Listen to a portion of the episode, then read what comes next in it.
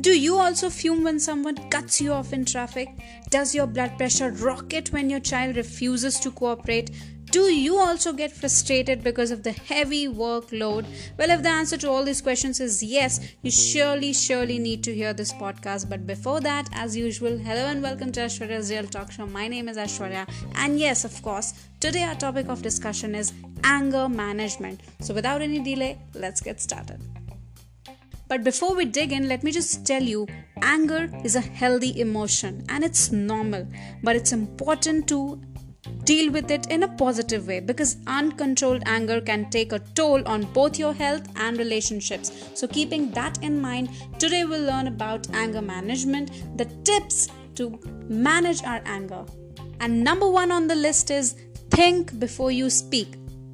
There's a very famous saying Speak when you are angry, and you will make the best speech you will ever regret. And this is absolutely true. So take a moment before you speak pause, think, collect your thoughts before saying. This way, your mind will find a better way, a better solution to express your anger in an assertive way. Number second is, and this is a difficult one, don't hold a grudge and learn to forgive.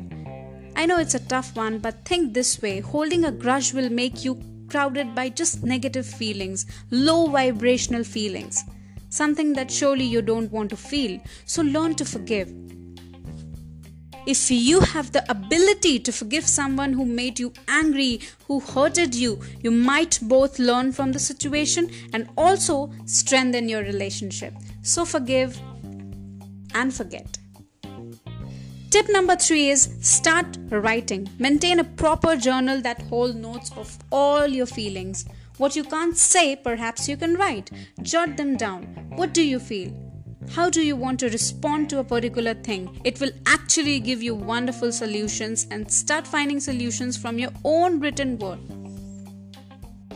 So, these were some of the very simple tips which, when followed properly, can do wonders. And next time, next time before you are angry, just remember if you are patient in one moment of anger, you will escape a hundred days of sorrow. And if you are angry even for a minute, you lose 60 seconds of happiness. Now, the choice is yours. Make sure it's a smart one. Thank you, and bye bye till next time.